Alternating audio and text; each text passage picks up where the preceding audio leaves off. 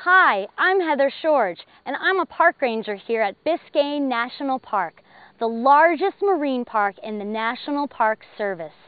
The eastern waters of the park contain untold numbers of ships that have been lost upon the shallow patches of coral reef.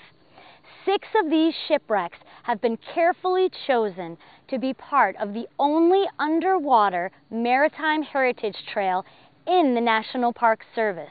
Before we look closer at the longest ship on the Maritime Heritage Trail, the steamer Lugano, it is important that we explore some of the natural features that help to shape this park's unique maritime history.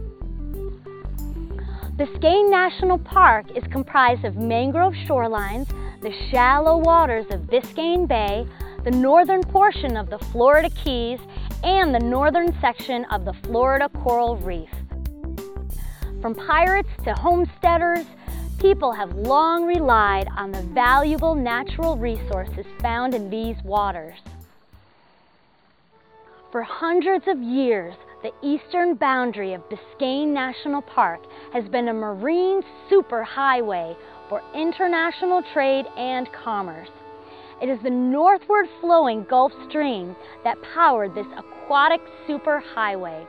It propelled ships around the tip of Florida to ports worldwide. While many ships were able to safely navigate the perilous waters of the Gulf Stream and the shallow waters that border the Gulf Stream, many others could not. Shipping traffic was at an all-time high at the end of the 1800s. With the increase in ships came an increase in shipwrecks. According to folklore, there was a major grounding somewhere on the Florida coral reef at least once a week. The British steamer Lugano was one of these unfortunate vessels. Lugano was passing through waters of Biscayne National Park on her way from Liverpool, England to Havana, Cuba.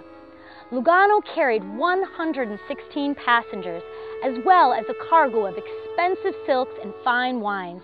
The value of the cargo was estimated to be well over $1 million. It was during foul weather that Lugano's captain lost his way and ran his 350 foot cargo ship aground on Long Reef. The passengers were soon rescued, but the captain and crew remained behind to help salvage the cargo. Wreckers removed everything from Lugano, yet her skeleton and broken hull were left to sink to the bottom of the ocean. At the time of her grounding, Lugano was the largest ship to ever have wrecked upon the Florida coral reef. She represented bold advancements in the shipping industry.